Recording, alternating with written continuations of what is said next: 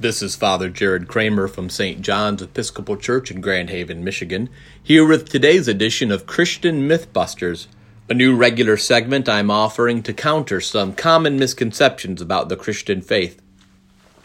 Unless you think here at the start that I'm going to try to use this time to convince you of all the ways that Christianity is awesome, well, I'd like to use this first episode instead to bust the myth of Christianity and racism and not in the way most Christians would probably like. Because we need to be really clear that we have long had a problem in the Christian church when it comes to the way we handle race relations.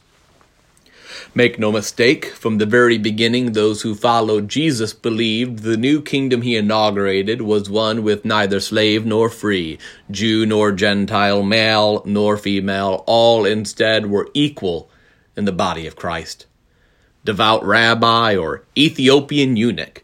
Everyone could come in and be baptized into this movement. But also, from almost the very beginning, the members and leaders of the Christian church resisted these ideals of true equality.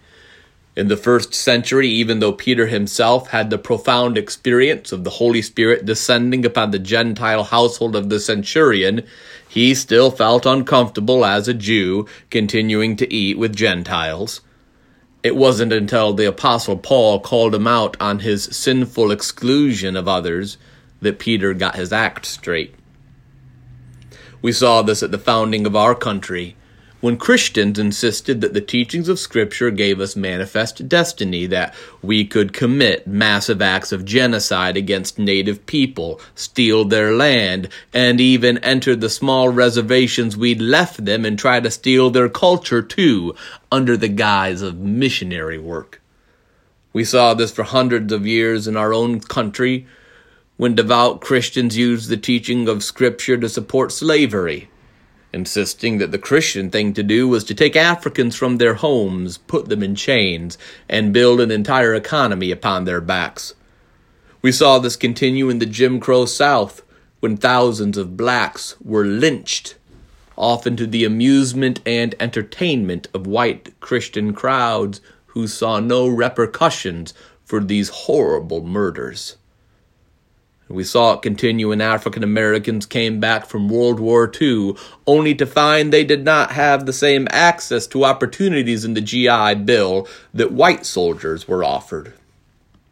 And we saw this in the civil rights movement when white Christians argued for tolerance and peace until Dr. Martin Luther King Jr. told them in his letter from a Birmingham jail, and I quote, I must confess that over the past few years I have been gravely disappointed with the white moderate.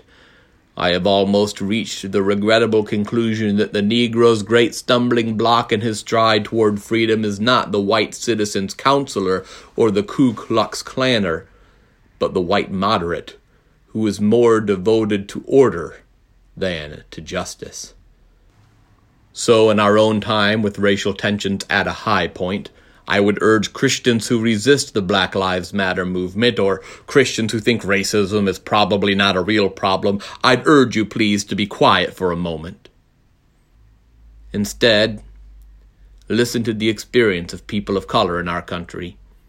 Feel the pain of your sisters and brothers. Remember that no matter how much you love Martin Luther King Jr. today, odds are you would have believed he was an outside agitator and should be stopped in the 60s. Parts of the body of Christ continue to bleed, and now is not the time for tolerance and moderation, but it is time for the white Christian to repent and to get to work standing up for the safety and liberty of our siblings of color. The church has far too often been on the wrong side of racial questions, but we don't have to be today.